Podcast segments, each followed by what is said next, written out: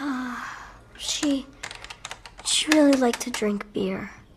But our mashed potatoes were always good, and sometimes we had fun. Okay. Not always?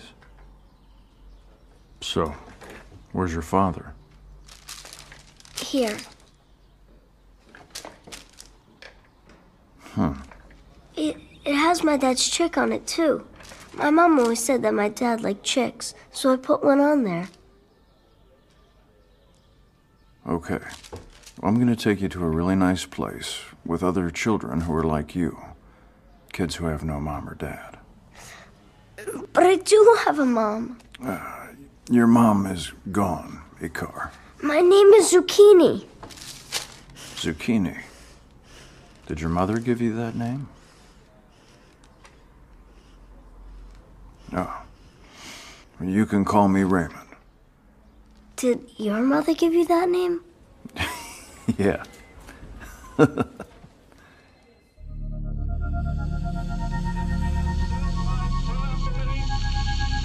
the only thing we have to fear is fear itself. No. Be afraid. Be very afraid. There's nothing to fear except God. Whatever that means to you.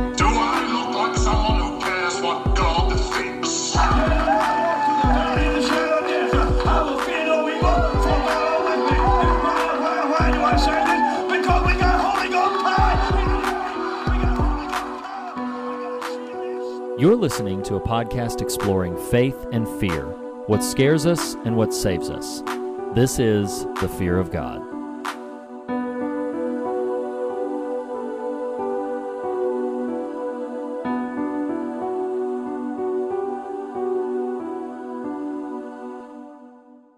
Hello, and welcome back to your favorite podcast at the intersection of faith and fear, where every week we discuss what scares us in order to find what saves us. This is the fear of God.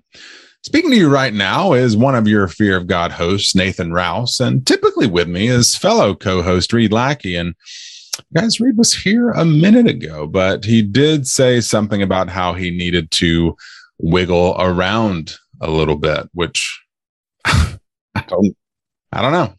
I don't know. We'll we'll see.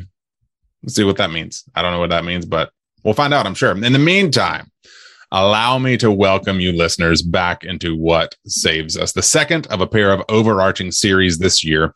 This time featuring films and media that nurture your wonder. That invigorate your awe, that enrich your humanity, not to overstate things, but that are saving you now. Last week, we sliced open the wolf's belly with friend Blake Collier, and today we are stacking up empties with one of our favorite Canadians, former Lost Boy himself, Dave Courtney. Welcome back to the show, Dave. Thanks for having me. Absolutely. Always a pleasure. Dave, we've got an exciting conversation and some exciting announcements coming, but do me a favor and hang out in the plant room. Okay. It's the bedroom down the hall on the right. First one. You'll see it. Hang out there a minute, a minute while I remind the listeners that here at the Fear of God, we explore. We don't explain, except for right now when I explain that you can listen to the Fear of God at your nearest podcast platform. You can watch the Fear of God on YouTube and you can browse the Fear of God on the web at the fearofgodpodcast.com where you will find Reed. Hey, buddy. Hey! Hey. Did you, Parlez-vous français? What? yeah, did you, wig, did you wiggle? Oui, oui. I did. hmm I did. You- I will not be demonstrating said wiggle, but Okay. sure, it happened. Okay, so- Things things were said and done. okay. Well, He's We'll like, I never know how to respond when somebody said they do the wiggles in front. go of where they want to there. Reed, Dave's here. Dave, Hey, Reed's here. It's so good to see you. Gonna say Reed's a very agreeable individual. I do. Yes. I agree. I agree. Probably far too much. Ever the diplomat, Riri. So, Reed, uh, uh, we've Mhm. we've got this conversation we need to get to about this movie. Then we're going to give Dave the floor here in a few minutes. But we've got some business Mm. that we need to attend to. Then we need to go off to merry old England Oh, that's right. minutes. What, what? Yeah, say no more. Higgin- Higgins. Biscuits. All right. So first, we got some business. Um, I why don't you do the one and I'll do the other? Well, which one do you want me to Exactly. do? Exactly. okay, so um, why don't I do the one that is relevant to our guest? Okay. Okay, so um, Dave, welcome. We're glad you're here. Um, so we would like to make a, a formal sort of uh, uh, you know in person offer, which hopefully you accept because it'd be really awkward if you didn't. Um, we would like to uh, give you a promotion if you if you would be so inclined, and actually bring you on to the Fear of God staff community, if you will. And we have a special role that we have just in mind for you. So would you like to hear what it is? Absolutely. Okay. All right. So uh, Dave's last name is Courtney, and so we are uh, very inclined to say because if you if you're a member of the Fear of God Facebook discussion group, and if you have seen You some be. of the things that you should be, and if you've seen some of the things that Dave has been sharing, uh, there have been many a movie recommendation of films frequently that I had never even heard of that I would say, oh, wow, I, I really want to check this out now. And uh, many a time Dave would suggest something. And then sometimes when he's debating a particular uh, point or a particular perspective on a film, he makes these really absolutely ironclad arguments, really hard, even if you come to a different conclusion, to disagree with his train of thought. So that's because Dave is a very, very thoughtful man. So we decided that um, you are going to be the fear of God legal counsel because of all your strong arguments. So that is uh, what we're going to do. And uh, first of all, do you accept? Will you will you come join us in this journey? Yes. And my wife was not at all surprised with that title. As That's highly as awesome. the, the legal that is awesome. character. um, and uh, and and also kind of extending from that, we'd like to uh, announce a uh, sort of uh, preliminarily an upcoming blog series from one Mr. Dave Courtney to share all of those wonderful things that we are seeing on Facebook, which probably will continue, but also uh, in a little bit more formal fashion on the website. Um, so we're announcing a blog series called Holding Court. Get it, Dave Courtney, Holding Get Court. it. Got it's it. so awesome. We're so clever. I love it. So um, it's going to be holding court where Dave will be sharing his thoughts, uh, kind of a la what you watch and read and listen to or whatever, but sharing his thoughts on media uh, in various forms and fashions, sharing where you can find them, sharing his thoughts about them. Um, so Dave, first of all, thank you so much for agreeing to come on board the team. We're extremely happy to have you. And listeners, be on the lookout for the upcoming blog series, Indefinite Exposure, which is going to be called Holding Court by Dave Courtney. So we're really excited. Hopefully you're excited too. That is very exciting. And uh, holding court is going to start probably in the next two weeks. Uh, but before we Hmm. get there, Dave is actually going to do the afterthoughts for the film we're discussing today, and that will Oh, hopefully be releasing this Friday or this coming weekend. And you know, b- before the next big announcement, Dave, I did just want to piggyback on that. You know, uh, and and to embarrass you a little bit on the show here, in in full transparency, Reed and I for months have have discussed our how much we value your presence, your thoughtfulness, your voice uh, in the Fear of God community, and just what uh, boon it is to and uh, you know maybe you feel this way hopefully but you know every now and then you're like that that guy that guy he's we we we good people with with the same with the same you know? It's and and i i felt that the first few times i read your material i was like dang this guy gets it.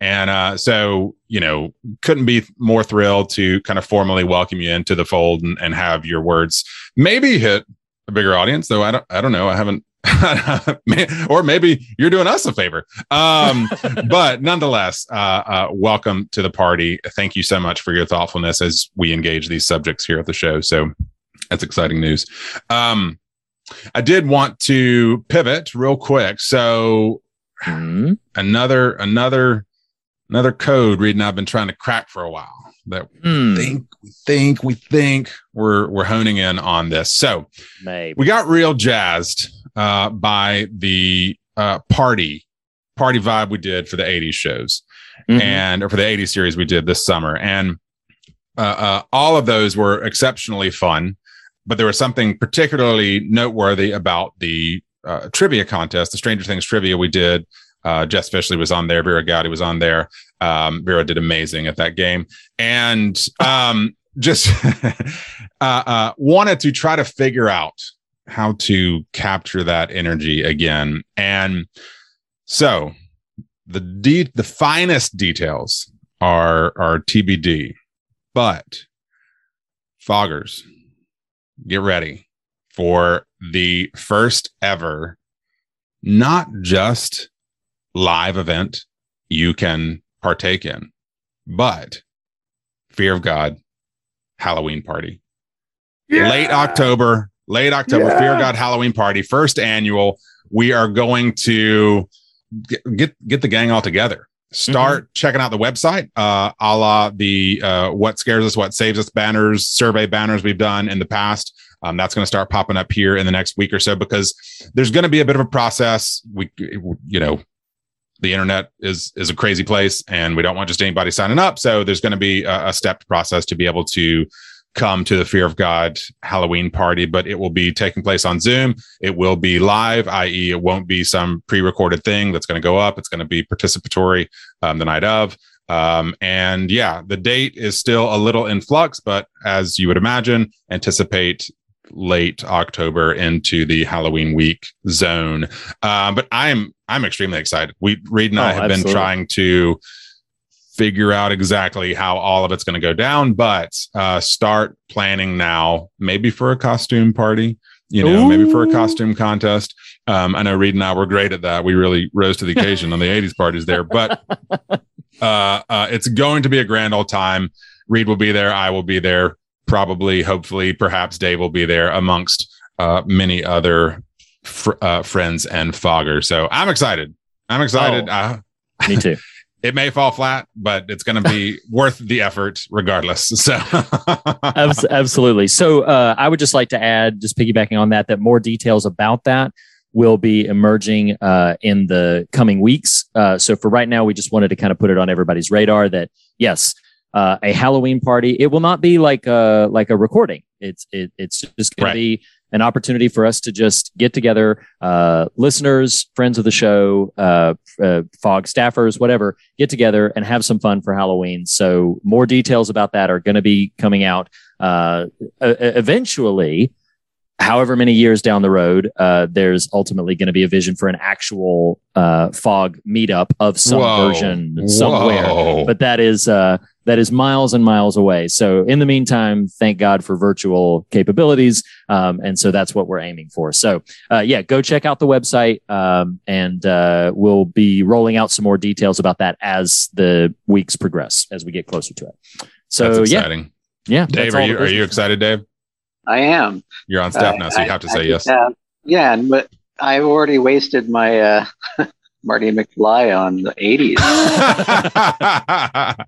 Hey, Well, I'm probably going to come. Yeah, I'm probably going to come dressed as Ernest because man, Ooh. I love dressing up as Ernest. Like, like that's probably going to happen. So, uh, so yeah, because once I landed on it, here's the thing. Like, I think there's a lot of pressure to be like a different Halloween costume every single year. But once you land on one that just feels right, it is really hard to pivot away from it. It's like, oh yeah, I could go to something else, but man, it was so fun to be for me. It was like it was so fun to be earnest. And it's like I just looking for an excuse to be earnest every year, and Halloween affords me. So, so, Marty Marty McFly definitely falls in that category. so there it goes. There yeah, it goes. you can you can you can brush off the shades, the the life jacket. Um, all right, shall we?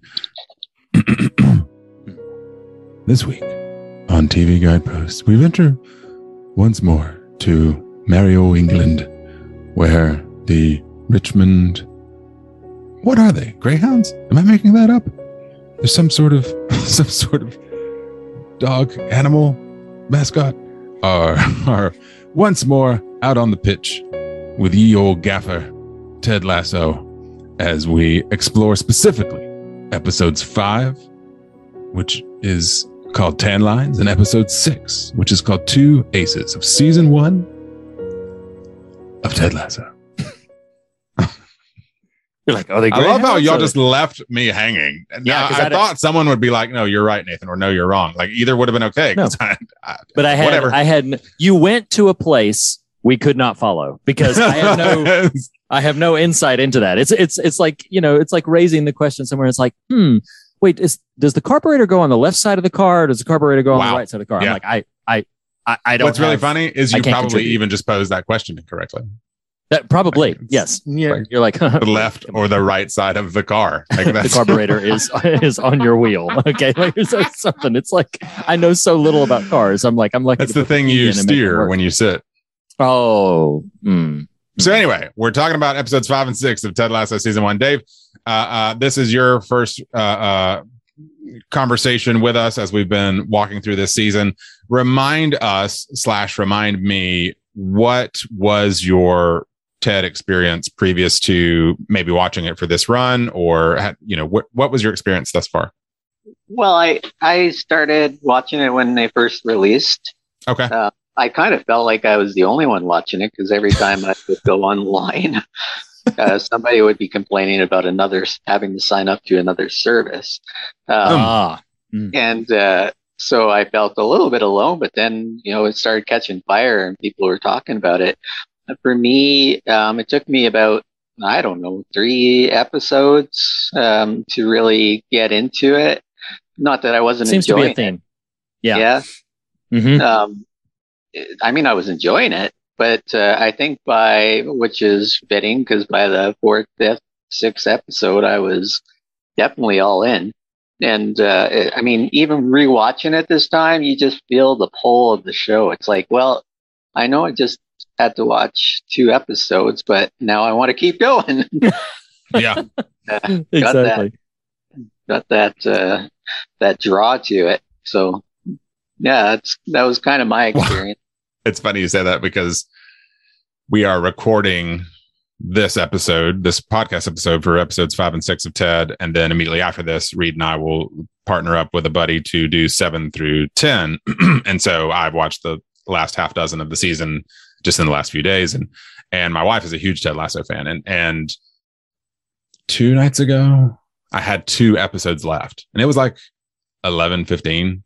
And she had joined me on the couch for them and I started to wind down. I was like, I'm done. And uh, she's like, really? Like she started giving me crap. Like I couldn't hang. Like, no, you are right. I, I can't. I want to go to Well. bed. So, so, so no, I'm with you. It, uh, or she's with you at least. You know, in terms of uh, uh, the compelling, the compulsive nature of of continuing it. Um, It draws you right back in. Couldn't agree more.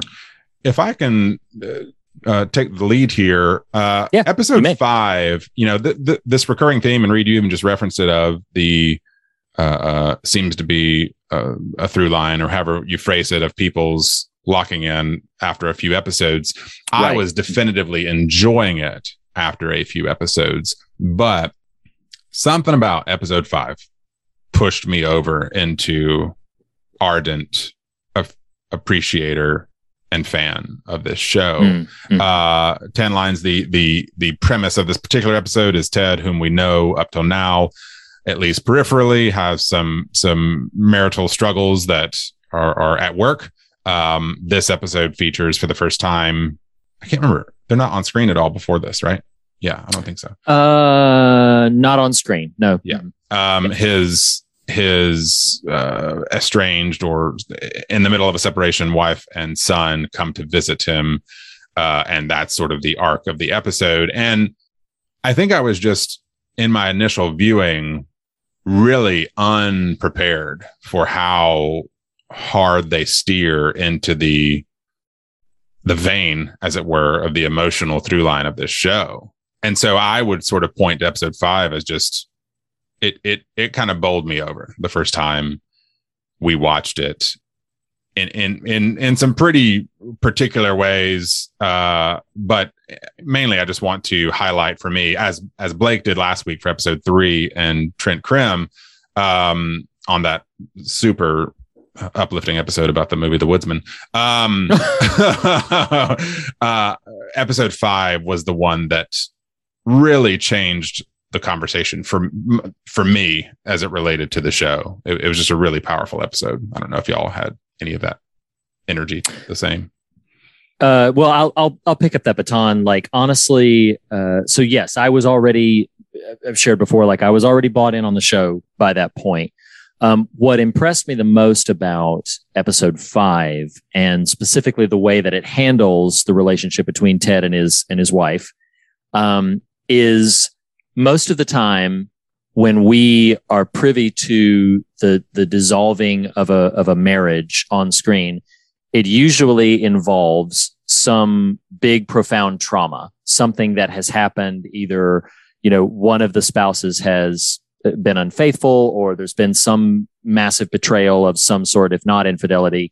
Um, and one of the things that I really appreciated about this is it dove into this conversation with two people who generally seem, by all accounts, to be good people. We know Ted to be, and what little we know of, of his wife, she seems to be a good person. It's just that their relationship seems to not be doing what they had hoped for it and it's it's it's just not working for them anymore now however many uh, however many feelings people may have about whether or not they should stick it out we also know that they've gone to therapy we know that they've been trying to make it work and and i just appreciated that here was a, a display of a very difficult season in these two people's lives that didn't have to point to one of them being the bad guy. Naturally, if you're going to lean on that side, we know more about Ted than we know about his wife.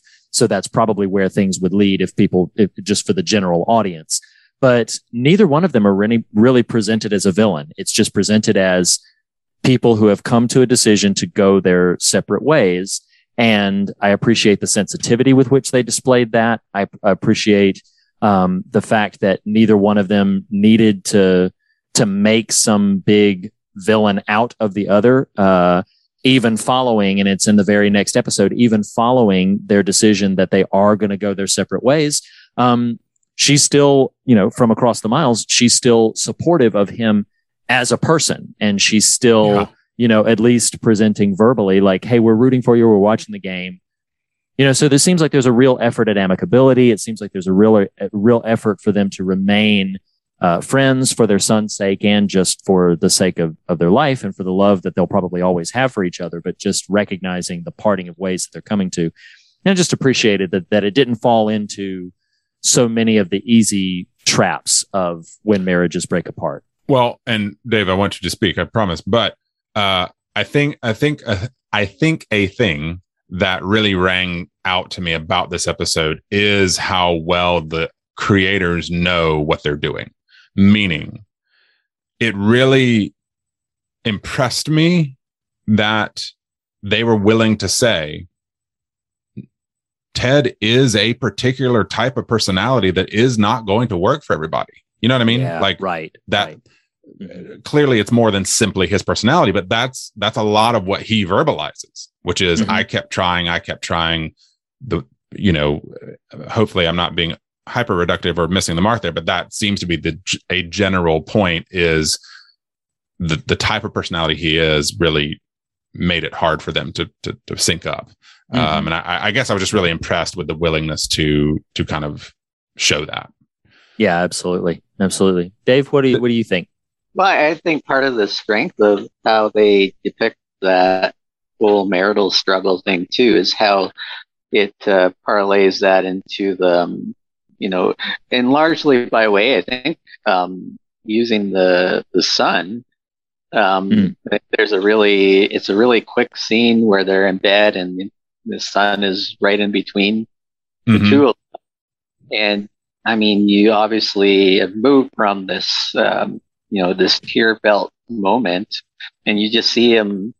Uh, if I'm correct in that moment, you see him uh, crack a little smile in lying in mm. bed, in what's a you know what's a, a terribly tough and horrible moment and the whole focus seems to be on the son right in the, the center and and the son kind of um, is used too to bring us into the football team like his role as a coach and mm-hmm. i think mm-hmm. that's mm-hmm. where i think that's where it works um, uh, doubly as strong because it's not just about the marriage, but it's using that like thematically to say something about um, who this guy is as a coach, and uh, and then just kind of placing that into the context of his relationship with the not only his son but the the players as well. Yeah. I think you know just the way they wrote that into you know sometimes um, things are thrown your way and you gotta be willing to change and Mm. uh, perhaps pivot and um, figure things out on the on the go. Like the way they work that into the speech, Mhm. the team I thought was Yeah. really really well done. Yeah, absolutely. Um, we've spent a lot of time, understandably, on the the sort of the main, the, the biggest thing about it.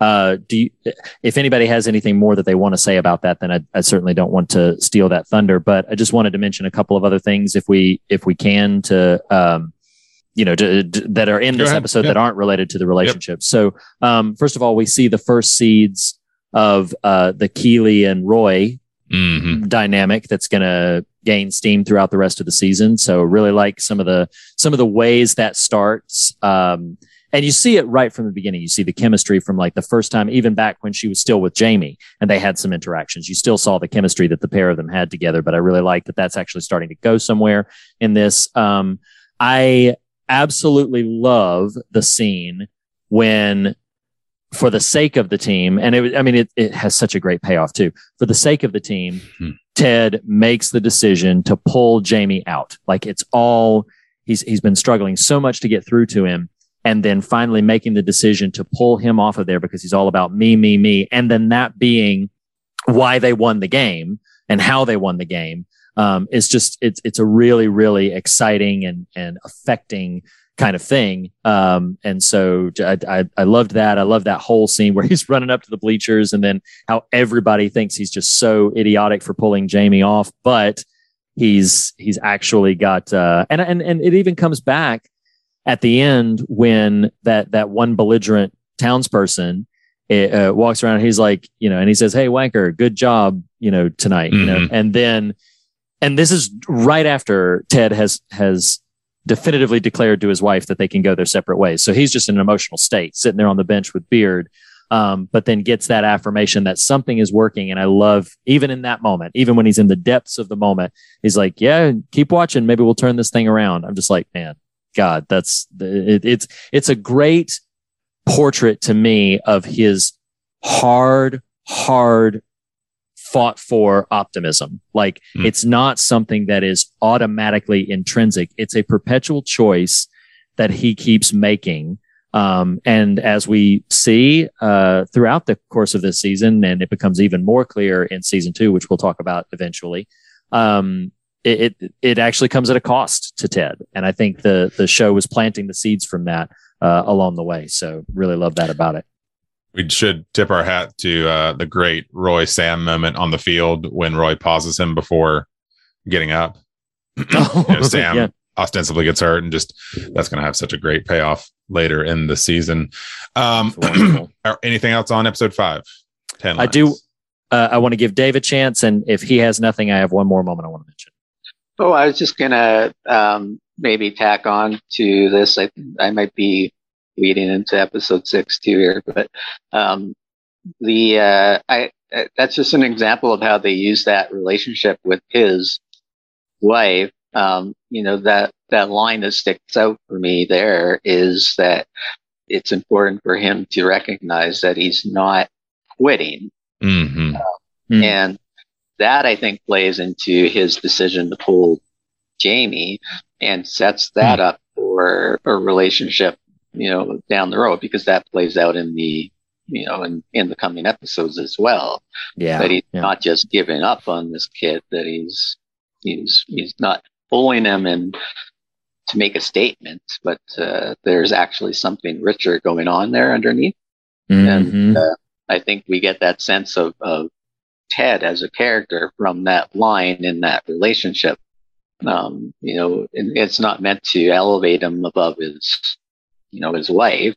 It's just, uh, uh, it's supposed to make a, a key statement about, um, the kind of character he is and the kind of person he is.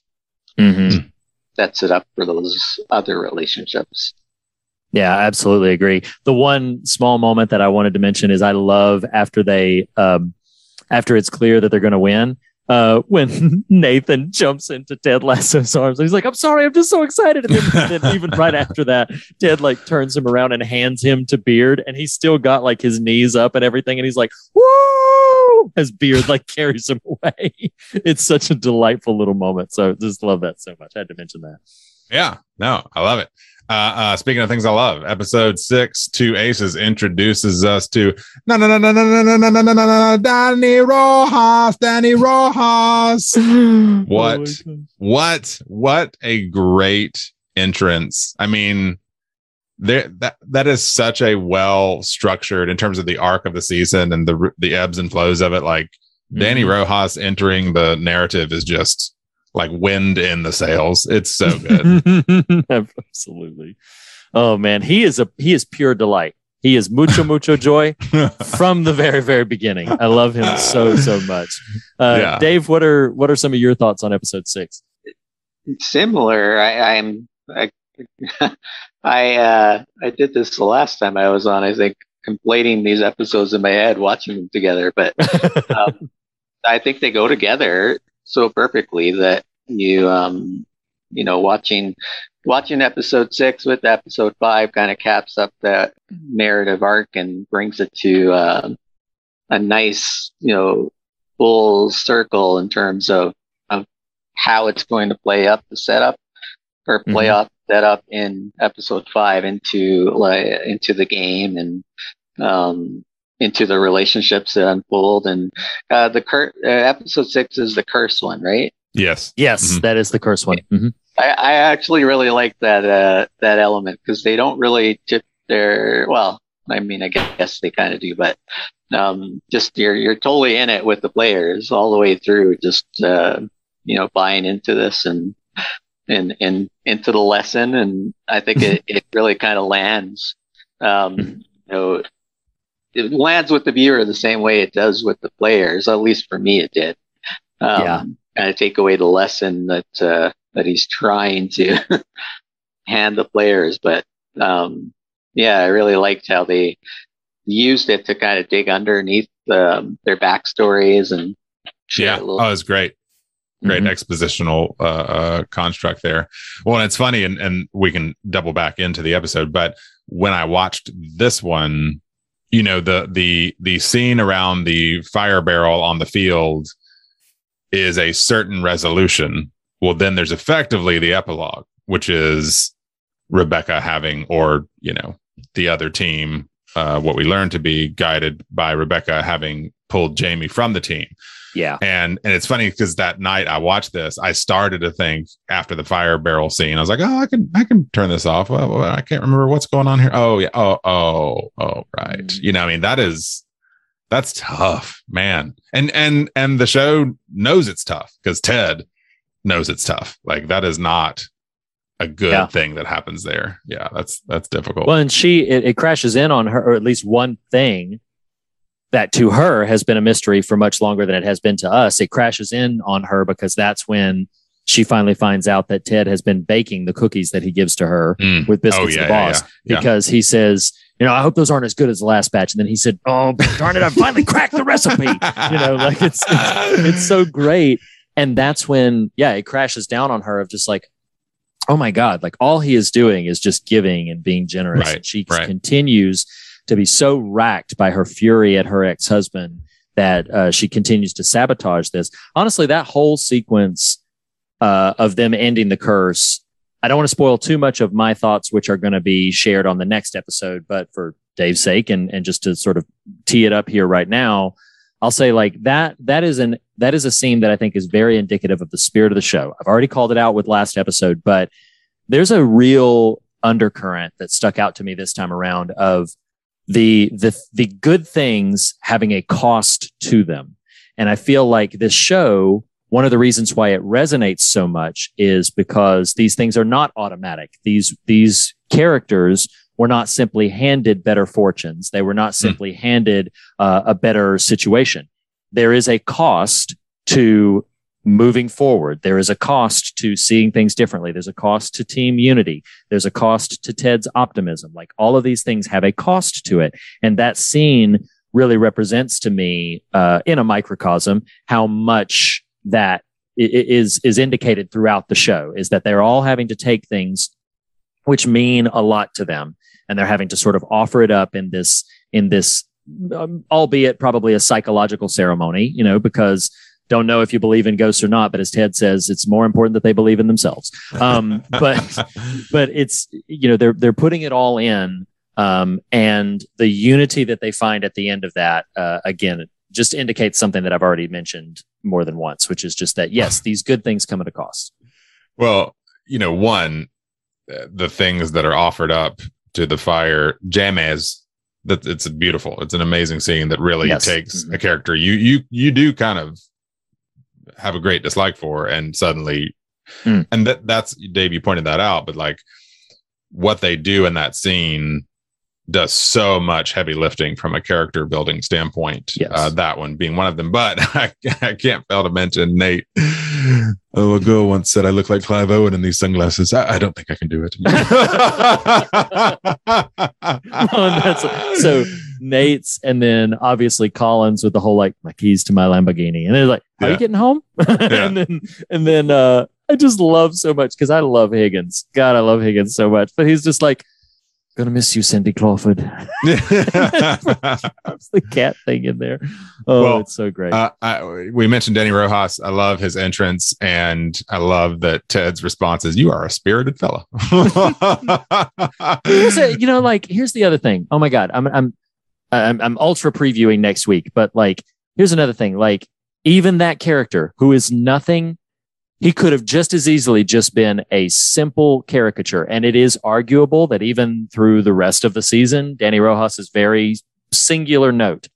But I love so much after we, the audience, feel the weight of, oh man, Jamie's come around. Look how far Jamie's come. We're on board with Jamie. He's part of the team. What?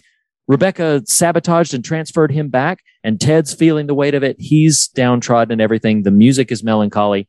And then Dani Rojas pokes his head in Mhm. and much more tenderly, much more gently, football is life. You know, like it's Yeah. again, it's it's that continued undercurrent of, you know, this is something that we tell ourselves and something that we do for ourselves that cost us something. It's not free and it's not easy, but it is real. And I, I think that's very valuable. I think that's worth considering. So yeah, It's kind of like his "I am Groot." it Um, really is. only because of the incredible scripting of it.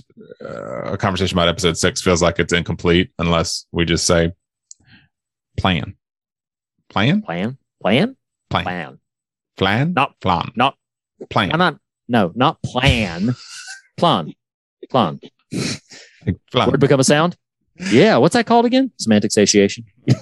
It's- oh, gosh. anything else on episode six, Dave? Any any final thoughts? No, I I think uh, I mean especially what you said, Reed. The I think the, the that kind of reshapes how I'm thinking about his relationship with his wife too. Mm, The idea that every choice comes with a cost, like it. I mean, it's not. Um, I, I think it's easy to walk away from that scene feeling like it's all okay, you know, easy. Um, undramatic and just kind of they're okay with coming to this place but obviously you know that comes with the cost of something that he didn't want mhm. and that plays out into having to bear that you know out into his other choices and his other relationships and kind of reshaping refiguring out who he is Mhm. um, I mean, I think that doubles back down on on the weight, even though it's such a simple uh, or undramatic thing. That there's a real weight behind that that the Yeah. show writes back into it. yeah, absolutely. Absolutely. You want to take us out? Mm. That has been another installment of TV Guideposts. Guideposts. Guideposts? Guide guideposts. Posts.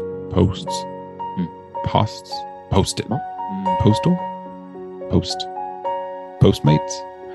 Richmond till we die, Richmond till we die. We know we are, we shall we are, Richmond till we die.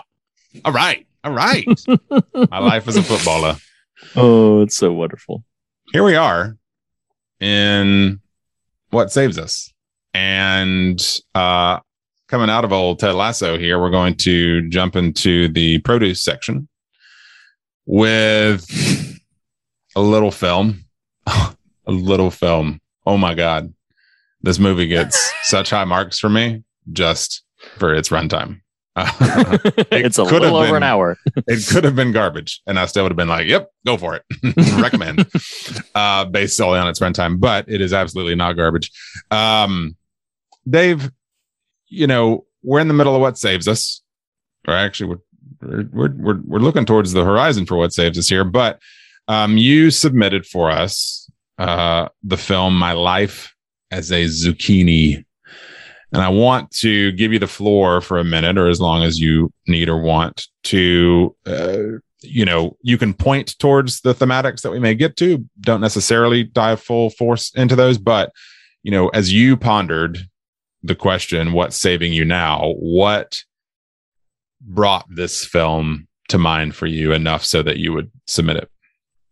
Well, I it, wasn't my original pick, um, and I, due to the grace offered me, I was able to pivot to this one, um, and I think it stood out for me because, um, um, well, my wife and I years ago, back in 2014, 2013, we decided that um, we were going to look into the ado- um, adoption we were coming off a pretty rough uh, stage of both of our lives. Um, we had, I mean, part of that was was finding out that we couldn't have kids, and so we ended up. Um, there's a long, you know, there's a, a deeper story to how we ended up there, but this film kind of um, jumped out because I saw it after we got back from our adoption. We eventually, um, eventually ended up traveling to Ukraine, um, where we met and eventually came in with our our son Sasha. And um, so this film was one that I watched after uh, we got back, and I mean, it really kind of uh, touched on a lot of what I had come away learning from that process. And uh, I mean, because it really was a, a uh, a real life change for both of us in many ways.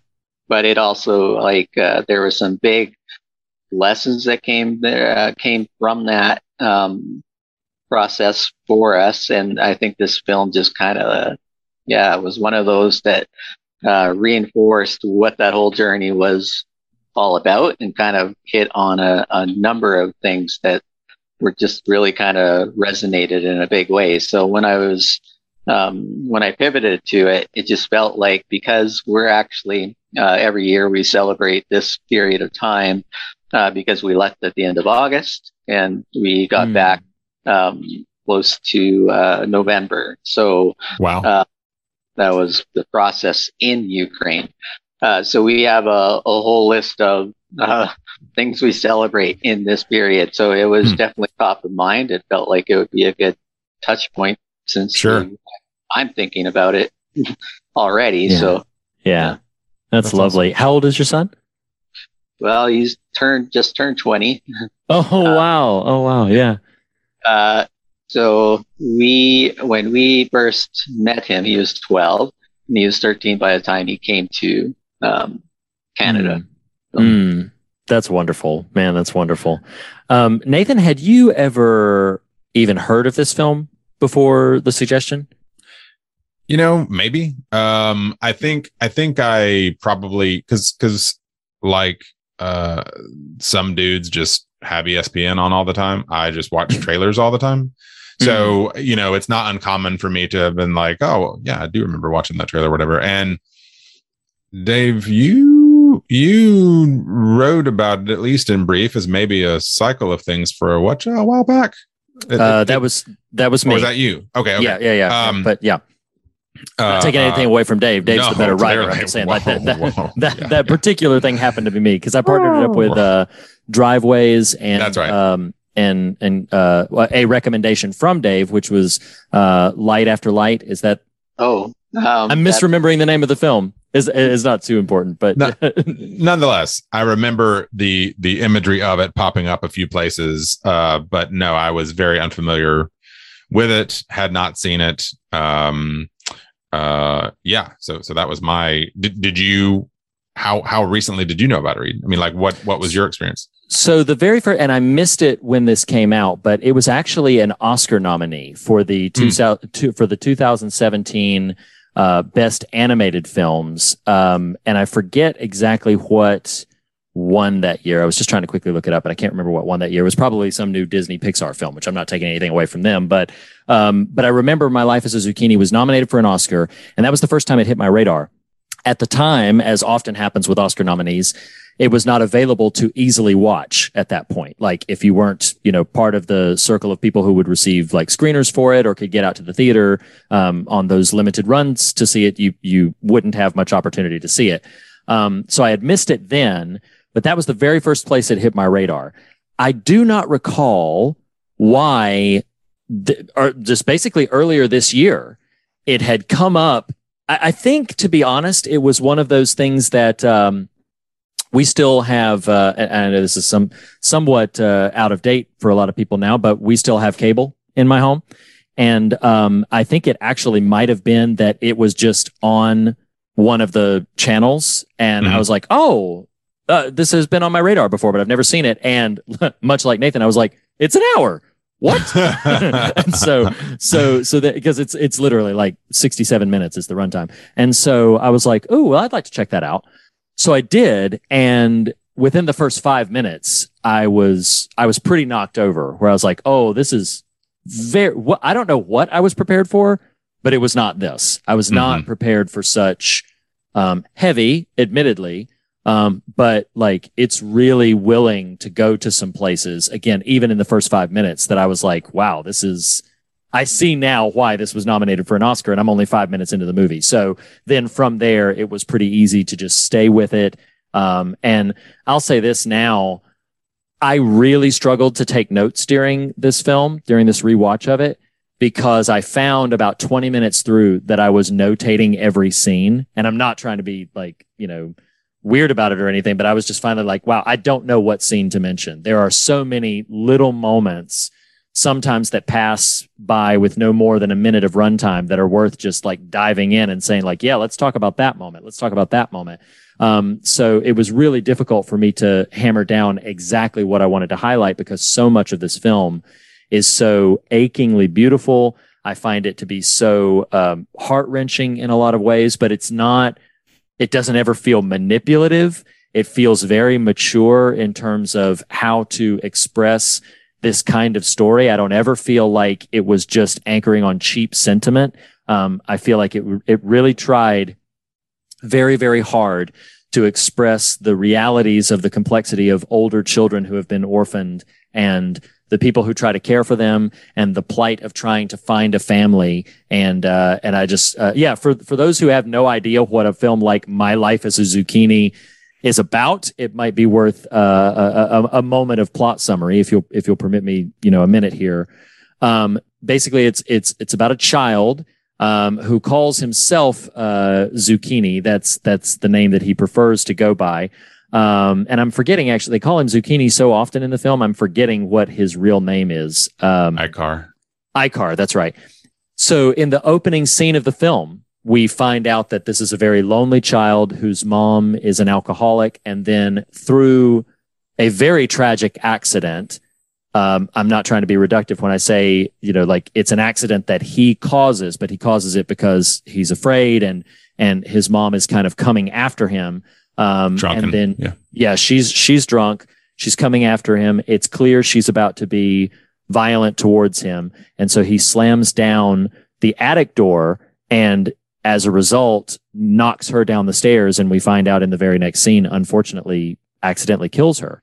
And so now he's left orphaned, and the we then follow his story as he is taken to a group home with some other orphaned children who, like him, are a little bit older. Um, I don't know if they ever directly say his age. Do they ever say his age in the film? What? Nine. He's nine. And so there's some. I, I watched the film, but clearly I was taking too many notes in the early parts of the film because I didn't remember. Um, so, but uh, but then we just basically follow the rest of his story as he is as he makes friends in these group home uh, these other children's stories, um, and then it, it, it progresses from there to his eventual adoption, which we can talk about more a little bit later. But that's the story of my life as a zucchini. Oh, I love it. Um, let's let's because it sounds like we're all going to be on a similar page in in terms of this film and its rightness. Let's Mhm. explore the ways in which it might be. Oh, so right. That's so right. It's just so right. It's just so right. That's just so right. It's just so right. And we're back. So uh, this is the part of the show where instead of that ain't right, we explore of the film in discussion things about it which would be categorized as that's so right. Um, Dave, this is your candidate, so I'm going to let you have the floor. And you know, this is really intended as a what if if you could distill, uh, whether via scene or a craft element um, or how it makes you feel, what would you identify about my life as a zucchini that you would say that is so right? Uh, well, it's it's not exactly digging deep, but it's still one of my favorite scenes. Is uh, when we get the introduce or introduced to the girl um, Camille. Camille, Uh huh. Mhm. Camille. Yep. yeah and uh, she gets introduced to Simon, and uh, so she says, "Are are you the boss? We have to do everything you say. You, you catch on pretty quick." Simon says, "Now that's how you talk to girls." That's perfect. well, you know, it's funny. You, oh, I'm sorry, did I cut you off? No, no. okay okay you know something that i found really lovely about this that that feels like it intersects with what you're saying but is not uh, that so right for me is i watched this over two viewings because i'm just there's life is that full and i'm that tired. Wow, um even with it i know i i know. Trust me Sorry, I just know. teasing. Yeah. it just took that long. No i'm not criticizing. I'm i'm backing you up. I should have made it um but i didn't. Anyway so uh the second night i went back and finished it and then just rewatched uh, just bounced around and watched some some scenes partly for exposition so that i knew his name and his age but also i'm, I'm playing with you but also Yeah. just to, to remind myself and, and and refresh myself and it reminds me a lot the film as a concept the film as an exercise reminds me a lot of uh i believe it was did Spike Jonze direct where the wild things are yes Uh, yes, I believe that's, correct. right. Mhm. And I remember Spike Jonze talking about where the wild things are, which is a really beautiful film. That and how he described his film, Where the Wild Things Are, was this is not a children's movie. It is a movie about childhood. Hmm. And I really had that feeling watching My Life as a Zucchini was one, it it it it gets impressively and surprisingly kind of uh, sidles up next to crude in a few places, which is just hysterical the way it does it. Uh, so definitely not a quote unquote children's movie, uh, despite its um, colors and and and style and presentation, but just has this equal parts melancholy and tender joyfulness about it that I found really really beautiful. That in my less cynical moments, in my better parenting moments, I can observe in my own kids. You know, just that that tension between those two poles. Mm. And so uh, I say that to to affirm what you're saying, Dave, in terms of how that scene plays out and how kids think of themselves, how kids think of each other, how kids interpret uh, the adult world and then translate it into their own sort of context. I don't know. I just I found that really beautiful.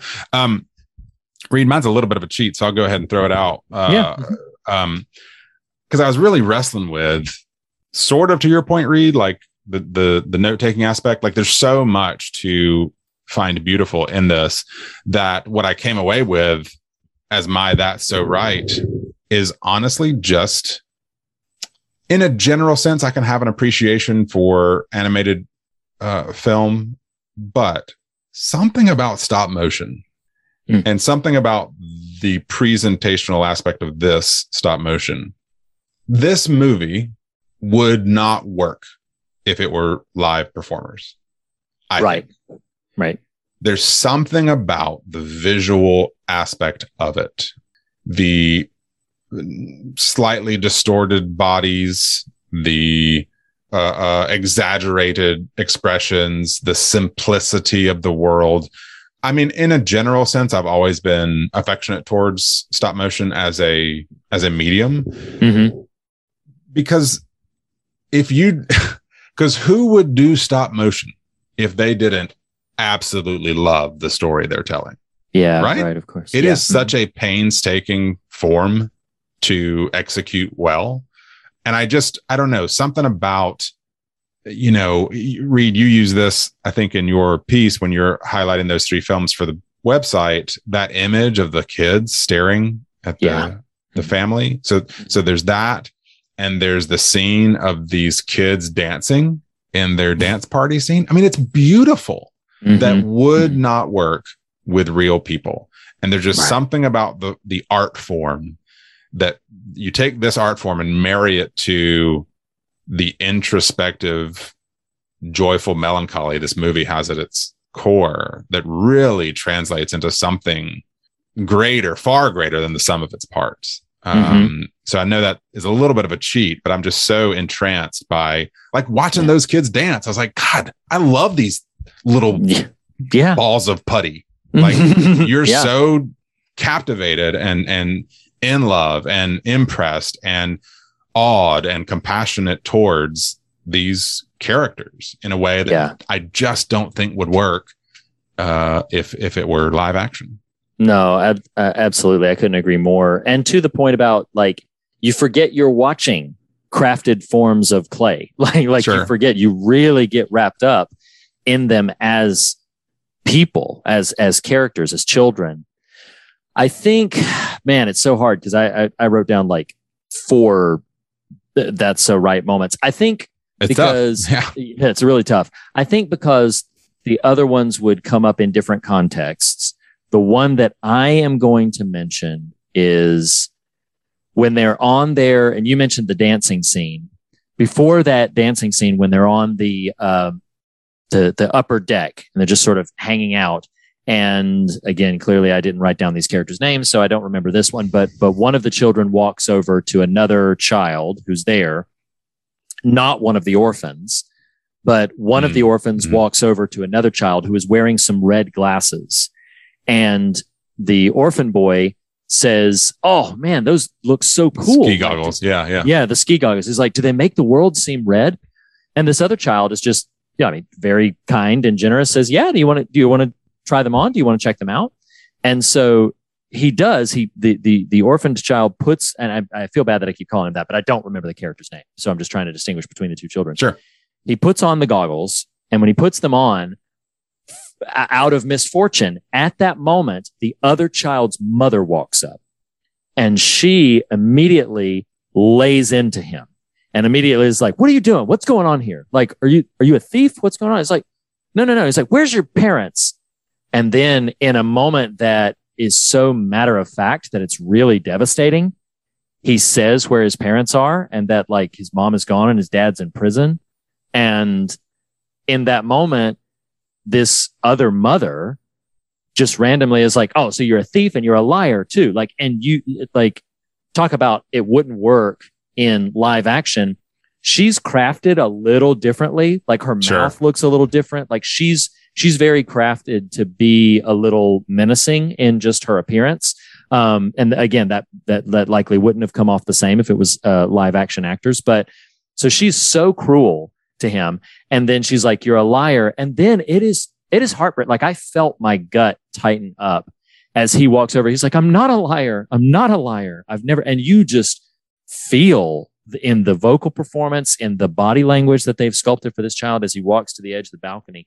He's like, I'm not a liar. I've never lied. I've never lied. You feel that that's like a wound for him.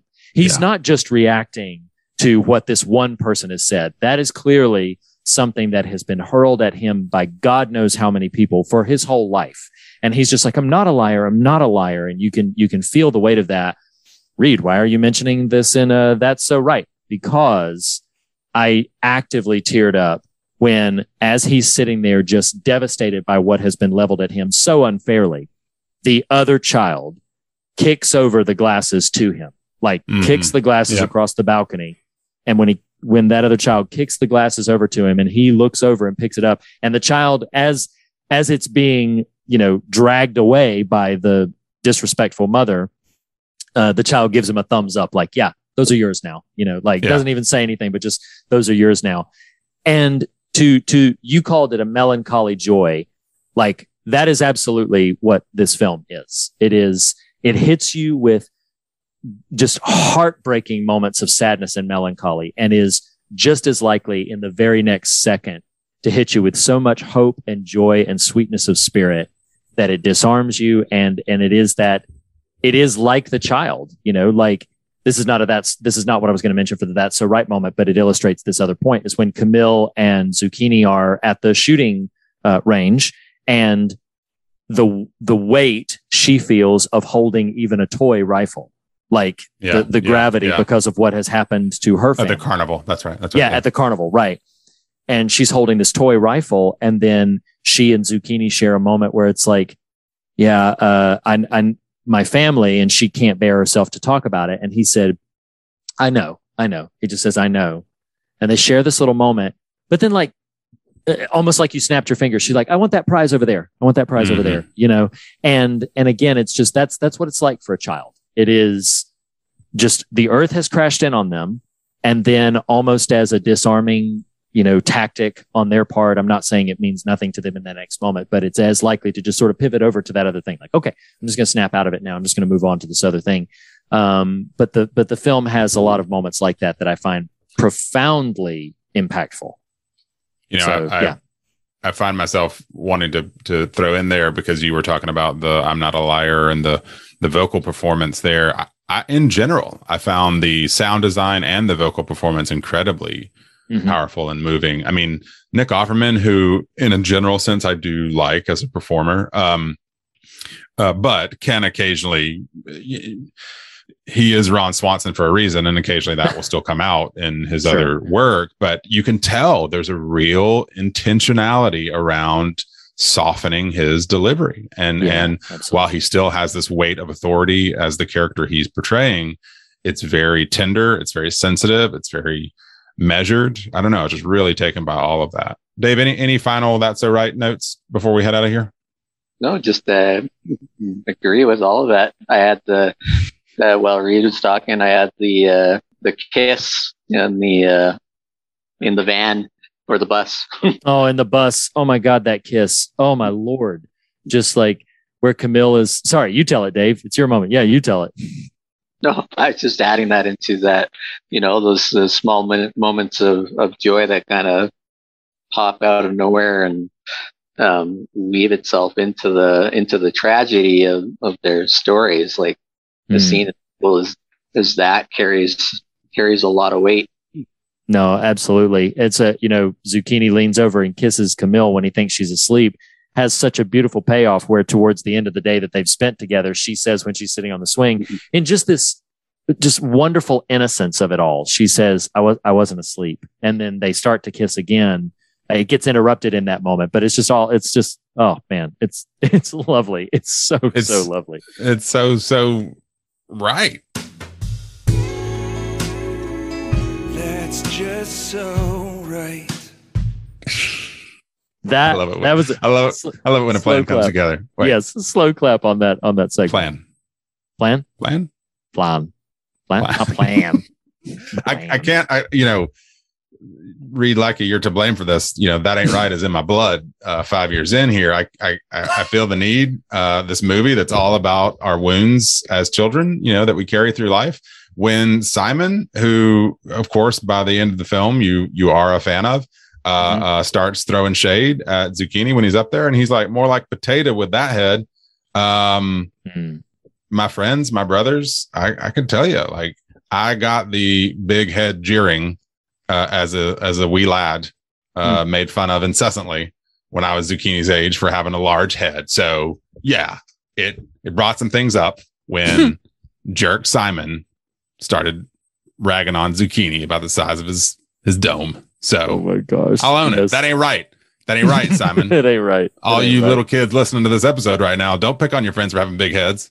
Also, all you little kids listening, I'm glad you're listening, but don't watch these scary movies. It's not good for you. Can we um can we talk Please. about Simon for a minute? Sure. Um this viewing, this was my second time seeing the film. This viewing, Simon stuck out to me as I don't think it's an overreach to say I feel like he's kind of the heart and soul of the film. Um, he's not the main character, but in terms of just like the journey, the arc that any of them go on, I, as a candidate on my That's So Right, but I knew it was probably going to come up in other, like the things that he contributes to the story. First of all, I love the fact that he's very antagonistic, as you called out, Nathan, towards Zucchini, picking on him, teasing him, uh, messing with his kite. He and Zucchini get into a fight and everything. And then when he hears Zucchini's story and when he hears what has happened, then he softens towards him and they, they, they have a real conversation at that moment. Um, he is the one who saves the day for Camille by, Hmm, by yep. pretending to give the, oh, this is her lucky charm, you know, to her aunt, which we haven't talked a lot about Camille's specific situation, but her situation is so heavy for anybody who might be thinking like, oh, this is a, a, a kiddie animated film. No, no, no, no, no. like this is a, a film that deals with some heavy subjects. So this, this character Camille, her father, as the story goes, uh, unfortunately in a fit of rage or jealousy, we don't have too many details on it. Her father killed her mom and then took his own life. And that's what she's left with. And then she is in the care of her aunt and her aunt is uh, only in it for the money, basically, only wants to take care of Camille because she gets a stipend for being able to sort of foster this child and care for this child. Well, then um, the everybody, even the home that Camille is part of, knows that the aunt is bad news, and so they they keep trying to express like Camille does not want to go with you. Like Camille is is scared to go with you, and so they're trying to keep it all at bay. They're worried about their legal chances and everything. And so then when the aunt comes out and Simon gives the aunt that little trinket. At first I was like, what's going on here? Because we've known Simon to be like a jokester before. We've known him to be like all these other things. So I didn't know the first time through what his intentions were. I was like, what's he, what's he after by giving this thing? Maybe he's just trying to get Camille's toy back to her or whatever. And then when it's later discovered that he hid a tape recorder in the middle of this little toy, a tape recorder that Camille then uses to subversively record her aunt saying some really awful things to her. And then that is the basically the the get out of jail with aunt free card that she plays that recording of her aunt's awful language for the judge. And the judge is like, we're done here. You know, like, no, that's the end of it. Um, the fact that Simon is responsible for all that is just so powerful to me. You know, this character who, to your point, Nathan, the first time we see him is the bully. He's stationed as the the mean kid, position, positioned as a kind of antagonist. But then by the end of it, it means so much when Zucchini writes him that letter, and Yeah. then we see him raise the little mood placard that they have, and he Mhm. finally takes his from all the way at the bottom where it's a, a, a storm, a rainstorm, and he raises it all the way up to the top where it's it's sunny for him again. And I just again, that's why I think like his, his character is really this time around struck out to me as like the heart and soul of the film, which I think was really really lovely and beautiful. I think the the uh, one of the scenes that, that stands out for me with Simon, uh, one of the most important things he he's uh, says when he's talking to Zucchini, and Zucchini has informed him that uh, you know he's considering going away to Mm. be adopted, and um, you see Simon's reaction and then uh, you get the scene after that where where Simon says you he basically says you fool you, you doesn't use that word, but you know, you, you Yeah. can't not go. Um, yeah. and then he explains, and he, he takes the time to explain, here's why you have to go because people don't adopt older kids. And, um, that line just really stuck out, uh, for me because when we were, um, going through our adoption process, we started at, at an age range. We knew it was going to be, it wouldn't be younger than four and it was, it wouldn't be older than eight. So we were qualified to adopt somebody between four and eight years old. Hmm. Um, as the process went on, it was about uh, two years on this side of the border. Uh, so before we went to Ukraine, the process here, as the process went on, they kept coming back to us and telling us to rewrite the parameters and say, you, you need to bump it up. You need to bump it up because once you go down, um, you know, it either works out for you or you're coming back home and you have to restart the whole thing over again. And so there's a lot on the line. Um, there's a lot of, uh, you know, it's a risky endeavor. But one of the things, so we kind of knew in the back of our minds what, you know, we were prepared anyway when we went down, uh, because we had bumped our age range up from age four to age, uh, 16. But when you get down there, like our expectations had been in our mind in, in one sense. And, uh, the process is, is a little bit crazy because you basically get shuffled into a room and then you get all these pictures thrown at you of kids that are in or, or like orphanages. And you have to go through all of these pictures and uh, decide um, okay this one we would like to meet. And you just you, you don't really get much of their stories. You don't get much else other than a photo. Wow. and uh, Wow. So you're just going through these photos, and um, I remember um, we we came across Sasha's photo, and I just kind of put it off to the side and uh, just kept going through. But I just kept coming back to this one photo, and uh, so I eventually said to my wife, "You "We need. I feel like we need to go see this um, this child." And then Mhm. once you say that, they take the photo and they you know, the worker that's working on your behalf goes into another room and starts to try and work things out. And they're, they're trying to work on your behalf. Um, but they're, that worker is going to make sure that it's not a wasted opportunity. You know, maybe this kid doesn't want to be adopted. There's all kinds of questions that go into it. Um, maybe it's too complicated that it's not going to work out. Um, but anyways, that's when we found out that he was 12 years old. So, Mm. We sort of transitioned in that moment because you can't tell looking at a photo, right? Um, Hmm. We transitioned to that in that moment from expecting initially a four to eight year old to now thinking about a 12 year old who's going on 13. And interestingly enough, we, we didn't struggle with it, but when we landed and it, it looked like it was working out to go see, um, you know, this child, we made a, some, we started to let people know, like family members and friends, uh, that were following our journey. Um, you know, this is in process. And, uh, when they found out that it was an older child, we literally had family and friends on the other side of, of the world from Hmm. us, um, saying, no, don't do it. Don't do it. Wow.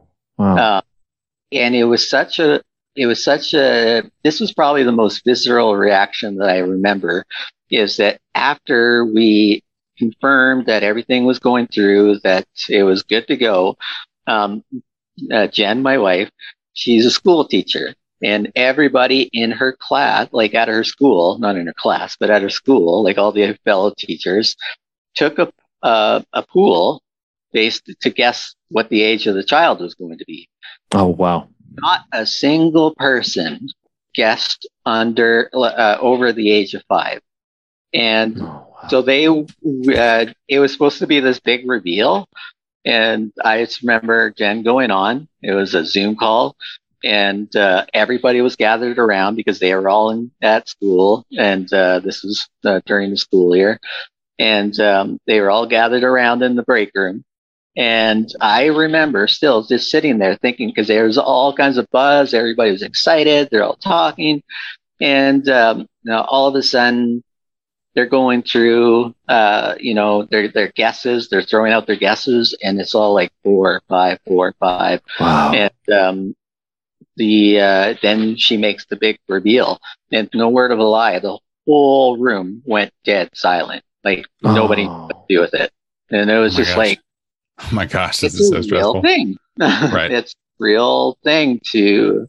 Um, I don't know why, but it you know when you come to these older kids, there's a, a stigma that seems Mhm. attached to that, which is unfortunate, tragic in a way. But um, Wow. I mean, we faced it. we faced it in real time, especially when you're trying to figure out, okay, well, now I got all the family members saying, no, don't do it. Don't do it. Goodness gracious. Uh, And uh, if it if it's not, um, I'm about to ask you a question that that might be a bit on the personal side, and I I say this in sin- sincerely that like if you don't want to answer this, we'll even cut the question out of the episode. But I'm I'm curious how cognizant of that resistance Sasha eventually was. Were you able to successfully kind of shield all of that? Was that sort of in the undertone? Was that something that the three of you had to talk through as a family, or was that something that for your household was not even really a discussion point because you know other people can have their opinions or whatever, but but you're here and you're with us. Uh, if you if you don't mind my asking that, which if you do, again, we'll we'll probably cut the question out. But he, um, no, he wasn't aware of any of that because the minute that he got stepped off the plane and, and, you know, walked into our home, um, and started to meet the, the family. I mean, the minute that, um, the, well, I should say the minute that they met him, all of that just stripped and Just fell away. away. Like it was Mm, no, mm. no longer even relevant at that point. Um, yeah, yeah, that's good. just happened and the you know the, the connections happen snap of a finger. So um, Hmm. i don't um, that was the case. One of the interesting things that does happen with an older child um, we were aware of this is that when you come back it's almost like you're going you know so he's 13 it's almost like you're bringing home uh, an eight year old child going on 13 because Mm, there's this massive gap that you have to catch up on. And, uh, and not only that, but you have this cross cultural, um, mm, mhm. experience that you're working through and, Yeah. uh, and, and starting a new life together. Then you're also pairing that with this old, you know, there's this whole other set of his, um, of who he is, or this whole other part of who he is that you don't know. And Mhm. you have to bring that along with you while, you know, while catching up, um, you know, 13 going into grade seven, but really that's not where he is, you know, so, uh, socially or Sure. Right. development.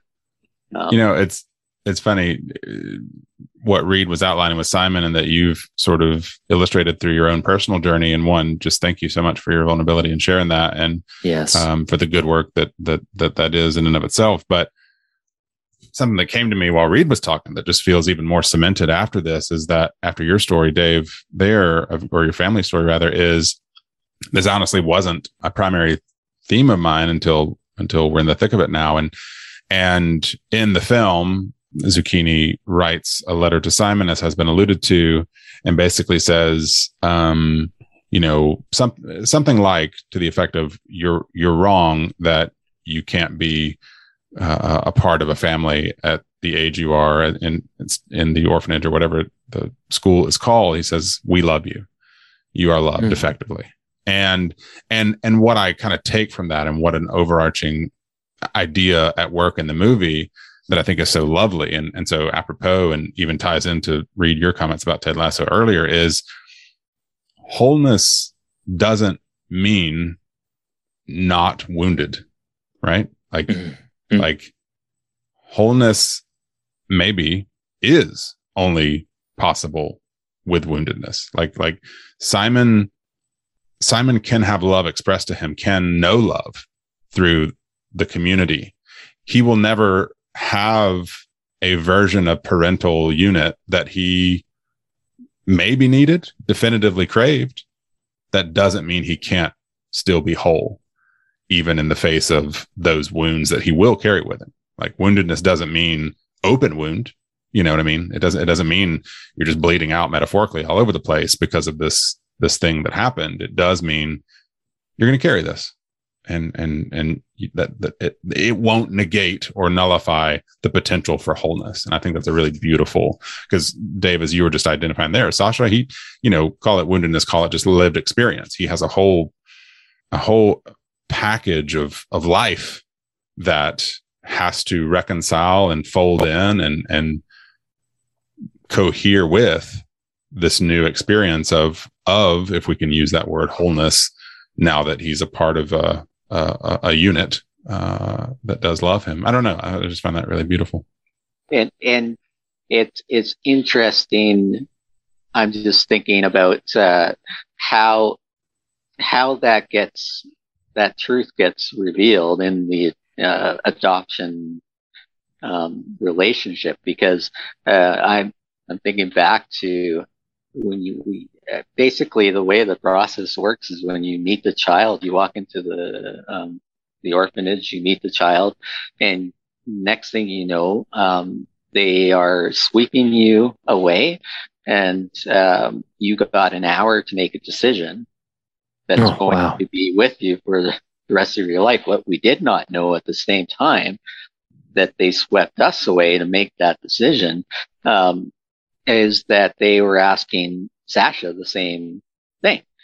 Um, and, uh, you know, if you ask him, he basically had, you know, say that he feels like he had five seconds to make that, that choice, which just underscores what I think, you know, just listening to what you were saying, Nathan, is that there is no sense of, of anything there that you're basing your decision on, except that this is an individual that does not have a family and Yeah. and that this is an individual with a story that we hope and pray that you know can in, um, come together with our story in in a way that uh, will be um, good and beautiful and and you know the things that you hope for but there's no sense that you're making that decision based on any backstory based on anything you know about this child Right. any Right. any of that, which is uh, a bit of a, you know, looking back on it, it's like, well, yeah, of course. I mean, we didn't even need an hour. We probably could have said yes in five seconds, right? Sure. Right. Um, right. Look back on it, but I mean, looking back on it, then you're, you also feel like, whoa, uh, it really happened that fast, and, and it's Yeah. just- That's awesome. It's Yeah. story. That's Um, amazing. Yeah. Go ahead, Nathan. No, no, I, I, I want you to go where you want to because I've I've got a sort of thematic idea I, I still want to introduce here, but I I don't want to. Well, I want to just say one thing about so so we have you know a really good uh, friend of mine. I, I I won't share too many details in case he wouldn't want them known, but he's he's pretty public about it. You know, our uh, benefactor of the show, Tyler Smith. Uh, he and his wife recently adopted twin boys, um, and uh, believe that all came to fruition for them just last year. And then uh, also I have uh, my my former pastor, and this is what I wanted to bring up and and just mention because I thought the sentiment was so lovely uh, my former pastor, uh, they had three children of their own, but then they also adopted a fourth child. And um, I can, this stuck out to me years and years and years ago, where his wife was talking about expressing to their adopted son, you know, the, the differences between him and his brothers and sisters and, and, and, and how he integrates and is grafted into the family unit as a, whole in in a wholeness sense how he's grafted in. And i thought this sentiment was so lovely. She had said to him well your brothers and sisters were born from mommy's tummy is what she basically said. She said but you were born from mommy's heart. And I thought that was a beautiful way to to express that that sentiment that grafted into the familial unit um, that stayed with me. I have I have friends who were adopted, and as I just mentioned, uh, have friends who who have adopted, and uh, and I just think it's there's so many other places we could go about the spiritual language of adoption, all of that, and and you know we we don't necessarily need to go too far down that path right now or at all because I want to yield to what you thoughts you had, Nathan. But I didn't want to leave the subject without sharing that Sure. one um, that one statement, which I found so beautiful. Yeah, and and and this I, I want to introduce this for all of us to engage with for as long or short as we want to, and then maybe can pivot to the fog meter. Uh, and and regardless, Dave, thank you for your presence. Thank you for your participation. Thank you for your story. Thank you for offering Mhm. up this film for discussion. And I, I want to to preface this specific um, particularity about the film with I've always loved. You know how in Donnie Darko, they uh, Drew Barrymore and Noah Wyle. Is that Noah Wyle? Um, Mm, yes. or or the, the the the phrase cellar door right gets introduced as one of as you know what the most beautiful phrase in the world is or whatever Right. however they Mhm. categorize it and my cellar door has always been and yet i am a uh the phrase and yet says so much to me of how even in the face of great tragedy and trauma and and what we think will be the last word there always is something better uh, and yet another thing can come to to override the tragedy and trauma or to graft it into something better and i say that simply to say i fell as much in love with the phrase at the end of this film even if Mhm. and you know reed you you sort of brushed up against this idea a moment ago but i i think this movie one of the reasons it's so beautiful is that it it it centers and points to and celebrates this notion that Christ love, not Christ's love, but Christ's love, Christ like love transcends blood. Mm, and and and and courses through and is in concert with those who love each other regardless of relationship or regardless of you know uh, blood relationship. And the the movie ends and and as as emotional as i got uh, or rather this scene is as emotional as i got in the film at the end when this character who uh, is i can't remember is rosie a teacher or is she just in in relationship with mr paul the, the teacher i can't remember if she's a, a, a school staff member or what but an adult Yeah. woman who is in the orbit of all of these children that uh, during the narrative of the film becomes pregnant yeah. and and that becomes a, a, a bit of fascination for the kids at the school and the very last scene is her i think feeding the baby or or at least holding him. His name is anthony. They've they've petitioned amongst themselves to call him spider-man when he's born. That does not stick. Uh, no spider-man pun intended there.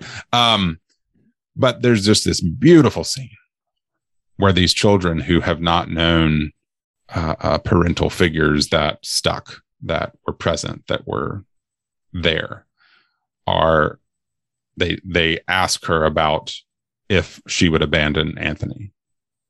Mm. And the movie ends. This is how the film ends. And Reed, I remember us talking about maybe it was leftovers, like how a thing ends tells you what the people who made this story want you to think about how it's gone the whole time Yes. Yes. Mhm.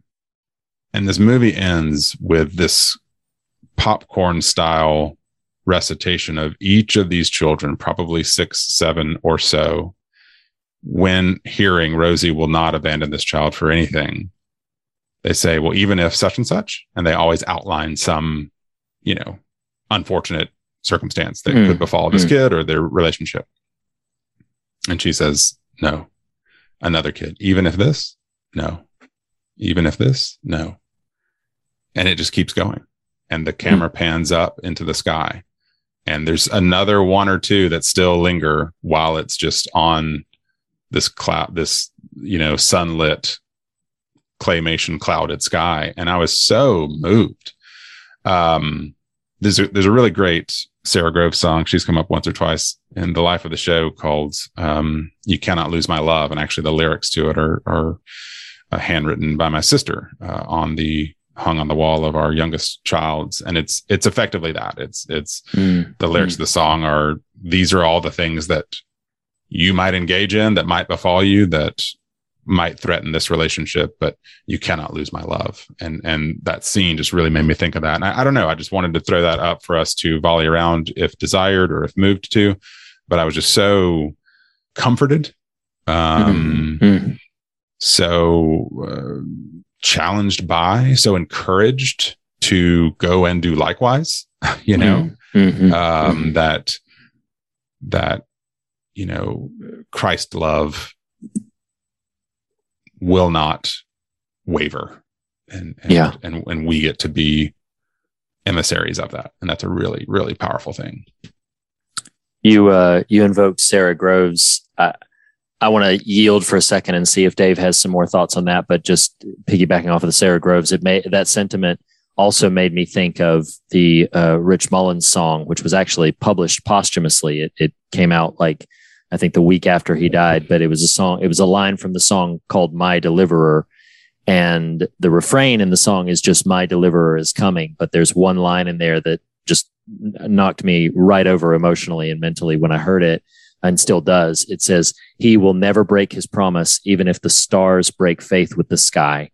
And there's something about the poetry of the language, but just even if the stars break faith with the sky, he will not break his promise. And, uh, and, and so your invocation of not only the Sara Groves song, but of, at the end of the film, uh, even if, no, even if, no, Yeah, even yeah. if, no.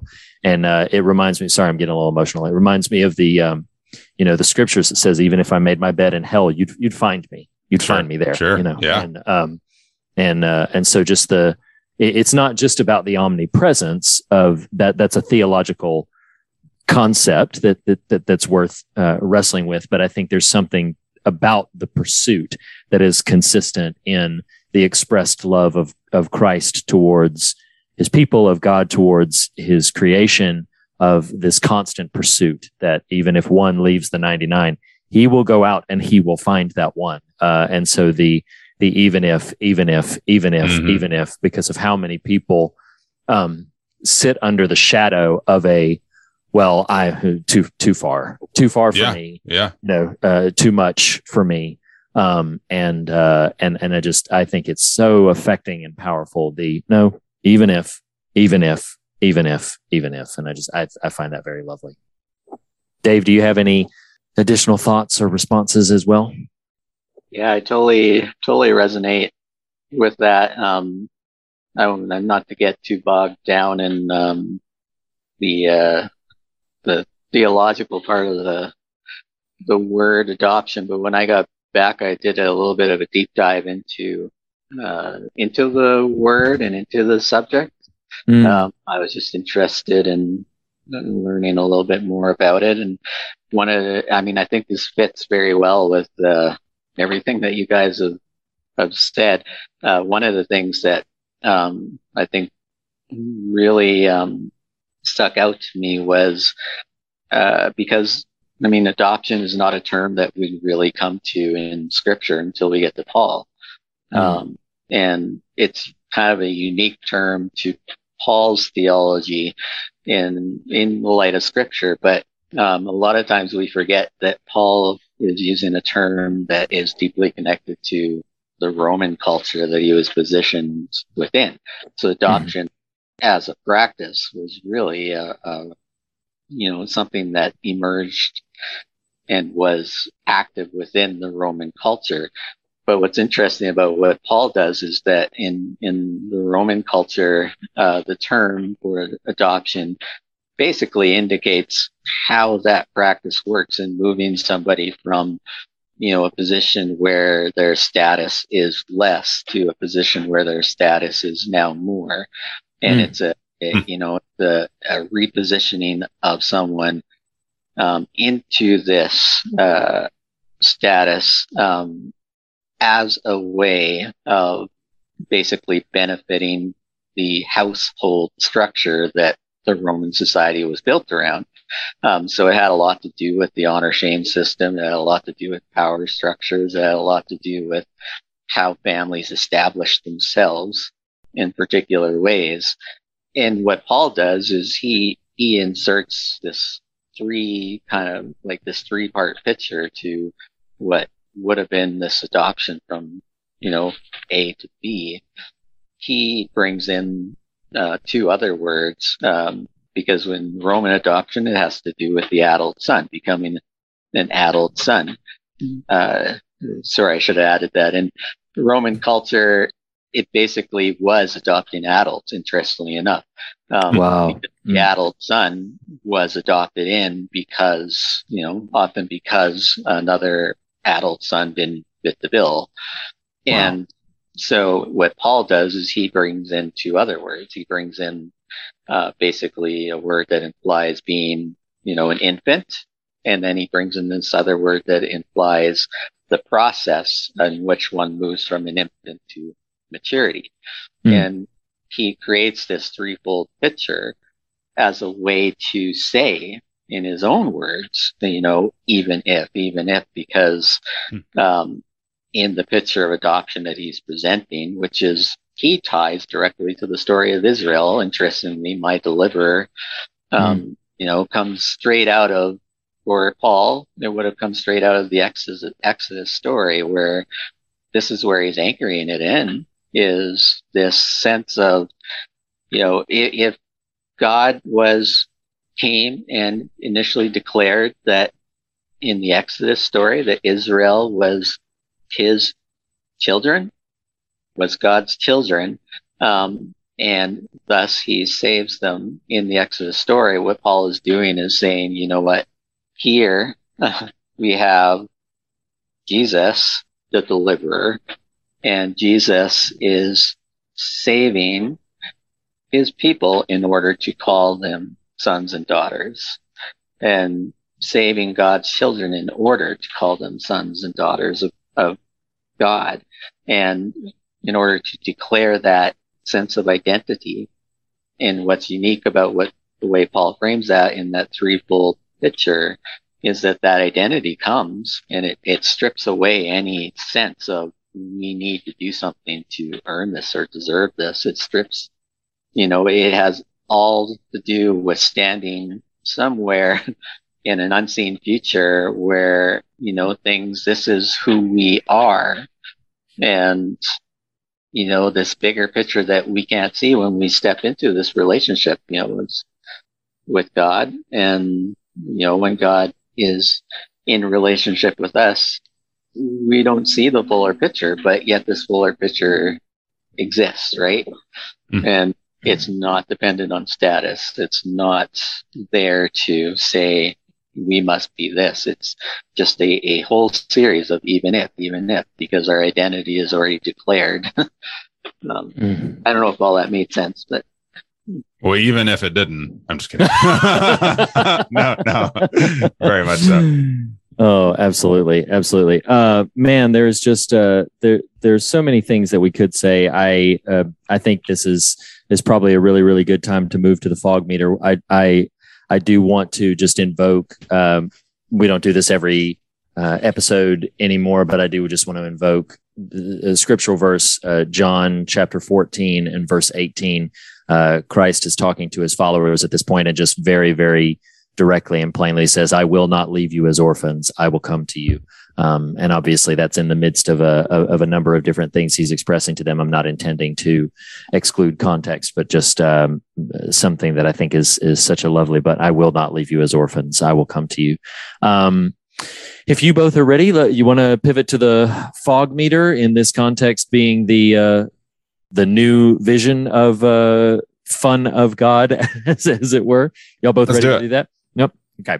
Um, so obviously in, uh, uh, before the What Saves Us series, um, fear of God was the, the or how we measured scares and substance of a film. Um, in this uh, temporary but long form series that we're doing, uh, we are expressing this not as fear and God, but as fun and God. Fun being a sort of a general catch all of uh, you know how how much this film uh, or this material moves us or inspires us or uh, you know maybe even Or challenges is us or just or if or is just fun. um, so uh, Dave, this is your selection, so I'm going to let you start. What would you give my life as a zucchini on the fun meter? Oh, I'm going for a 10. I mean, we've already kind of fleshed out that uh, despite the heavy topic, there is a whole lot of joy to be found in this film, too. So Mhm. I think it's uh, uh, definitely effective on, on that level. There's a lot of smiles and even laughs, and um, definitely a lot of feels that come uh, during its very brief runtime. Yeah. It uh, it certainly packs a wallop. I'm gonna um I- I'm gonna probably land at an eight for this. I feel like it's got a tremendous amount of heart, just an overwhelming abundance of heart. Um, and uh, and the moments of joy when they come, they hit so strong. Um, and and they're really, really very affecting and just so lovely and sweet. So eight for me. What about for you, Nathan? Dang. Um, I'm gonna I'm gonna honor my impulse and give it a ten. I mean, you know, I, I'll maybe empirically it's an eight, but its runtime merits two extra points. Um, but you know, without being cheeky, I just find these these these little kids have such personality and and are fully formed uh, uh however malformed their their claymation you know representation is and there's just such beauty there's such loveliness. There's such joy. I wanted to i wanted to be a stop motion character dancing with those kids. I was so Yeah. swooning over that scene. It's so dumb. It's like the music isn't even that like it's like cacophonous. It is it is like raucous rave style music but they are so in it. Uh you can tell this is their happy place and i wanted to be right there with them. So yeah i'm gonna give it a 10 That's awesome. What would you give it for the God meter? Its substance? me Yeah, you. uh we'll let Dave end it. End it all. Sure. Um, it's a 10. I mean, it, it, there, there's, there are things that wink towards profundity and there are things that end with characters saying to each other, yeah, but what if this terrible thing happens? Aren't you going to abandon your child? And this story saying, even if that happens, no, even Mhm. if that happens, no, even if that happens, no, you, I will not abandon you. And, and, and that is powerful. Uh, Yeah. it, it- the, the the the previous 60 minutes could have been awful and that ending alone would have merited a very high mark here Yeah, yeah, no, I completely hear you. Uh, a moment that hasn't been mentioned yet, and I'll mention it to kind of prop up. Uh, it's and in many ways it's been mentioned a multitude of times already. Uh, talking about this, uh, the the melancholy and the joy simultaneously uh, towards the end of the film. Spoiler alert, but this is a film that you should see, even if every moment has been spoiled for you. Um, towards the end of the film, both Zucchini and Camille get adopted by the police officer uh, Raymond, uh, voiced by Nick Offerman, as you referenced, Nathan. And um, so Raymond adopts them both. And then when they see their home for the first time, Camille steps into her bedroom and she begins to cry. And she cannot speak and she begins to cry. And I think it is the, the, the moment is a little fuzzy in my memory. I think it is Zucchini who says, I remember the line, but I can't remember if it's Zucchini or Raymond who says it. I think Zucchini says, Sometimes we cry when we're happy. And I think that's so indicative of what this film is aiming for of the, Mhm. the sorrow and the joy married together to create something truly substantive and beautiful. It is an unqualified 10 for me as well, uh, because sometimes we cry when we're happy. And Dave, what about for you? Yeah, I'm going with uh, 10 as well. It's, uh, I think there's um, a lot more that we could even still mine from it in terms of uh, the whole uh, what it you know what it means um, to see one another. um, Yeah. You know, just to step into the world of these of of these individuals, these these children, um, you know, and not single them out in terms of their their position in the orphanage, but just to see them as individuals and then imagine this translating into all of our relationships. I think there's some powerful um, lessons and some powerful truths there to take away that definitely um, qualify as uh, definite God factors for me. So Absolutely. And that means, of course, that we give My Life as a Zucchini, uh, directed by, I hope I am saying their name correctly, but uh, it is directed by Claude Barras. I, I don't know exactly how to say that name. It's a, a, a I think a French director, but um, we give it a nine and a half out of ten on the fog meter. That is one of the strongest. My heart showings. sank when you said eight. I was like, Dad, gummit, we were about to give us all tens and read this. you know what? Yeah. Wow. Yeah. You know, that's, uh, I, I was being Simon in that moment. I was just, you know, Yeah, but I'll yeah. come around. I'll come around But to it. You know, just, Here's the know, question, Reed. Do you recommend My Life as a Zucchini? Oh, wholeheartedly. Like everybody, please watch this movie. I know you'll be like, oh, it's animated. Oh, it's whatever. Listen, this movie is an hour. You will be so glad you've seen this movie.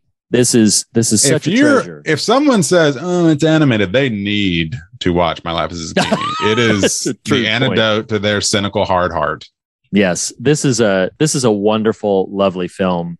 Um, it, it, uh, yeah, I couldn't, I could not recommend this film more highly. I think it's wonderful and amazing. I think it should be sought out and paid for to watch. It is a beautiful, beautiful. Well, I did that. What about you, Dave? Do you recommend My Life as a Zucchini? Yes, I do. In fact, I recommended for this show. well, I as as if I don't know, then I'll let Reed take us out. Yes, I heartily recommend this little film. It is beautiful. It's you know, uh, it, it it- it's sixty five minutes. If you're all, an old fart like me, you might fall asleep at the forty minute mark and have to back it up a little bit the next morning, the next day. But hey, it's still worth it and two It's installments. Just lets it osmosis osmosize a little more that way. You know? That's right. No, it's it's such a wonderful film. I want everybody to see it, as many people as possible. So, uh, yeah, that was my life as a zucchini. Um, thank you again, Dave, for the opportunity. I want to thank you as well as already been said multiple times, but thank you again for sharing your story, um, your vulnerability. You're, you, it's always so rich when we get the opportunity to talk to you, and I, I just admire and praise so much uh, your willingness to to share your story with us. We're grateful for it, and thank you. Um, and uh, Nathan, thank you as always. Uh, listeners, thank you very much. Please seek out this film. And next week, um, you know, we covered episodes six and seven of Ted Lasso earlier. Next week, perhaps we a bit of a and pivot six from, earlier. Right? or five and six, not six and seven. Sorry, five and six. Next week, we are going to be talking about episodes seven through 10, the rest of the season of Ted Lasso. And next week, we're actually going to be talking about Ted Lasso. So next week, it is all Lasso all the time. So uh, if you are following along with us, now is your opportunity. If you have been patiently waiting to just barrel through and finish the season, I'm sure you've already done that. But uh, feel free to rewatch it because next week we're covering episodes seven through 10 and covering a conversation on the whole about Ted Lasso season one. Um, so we will be limiting our thoughts uh, for the most parts, if not completely exclusively, to just season one of Ted Lasso. But that is next week in What Saves Us. Um, and so thank you all very much again. And as we say on every episode, the fear of God is the beginning of wisdom, but not the end of the conversation. And in that spirit, we encourage you to fear nothing else and be on your way rejoicing. We'll see you next week, everybody. Yeah. See ya. The fear of God is the beginning of wisdom, but not the end of the conversation. And you can continue the conversation in a variety of ways. Start by visiting thefearofgodpodcast.com for all the latest episodes and news, as well as for merchandise and how to contact us. You can follow us on Twitter at The Fear of God, on Instagram at Fear of God Podcast, or join the Facebook Fear of God discussion group. Special thanks to Jacob Hunt of jacobhuntcomics.com for our artwork, to Lee Wright and Reed Lackey for our theme music, and to Tyler Smith and morethanonelesson.com for making our show possible. Lastly, be sure to subscribe to us on your podcast platform of choice, and if you listen to us through iTunes, we would greatly appreciate a rating and a review. Thanks for listening. We'll see you next week. Hi, everybody.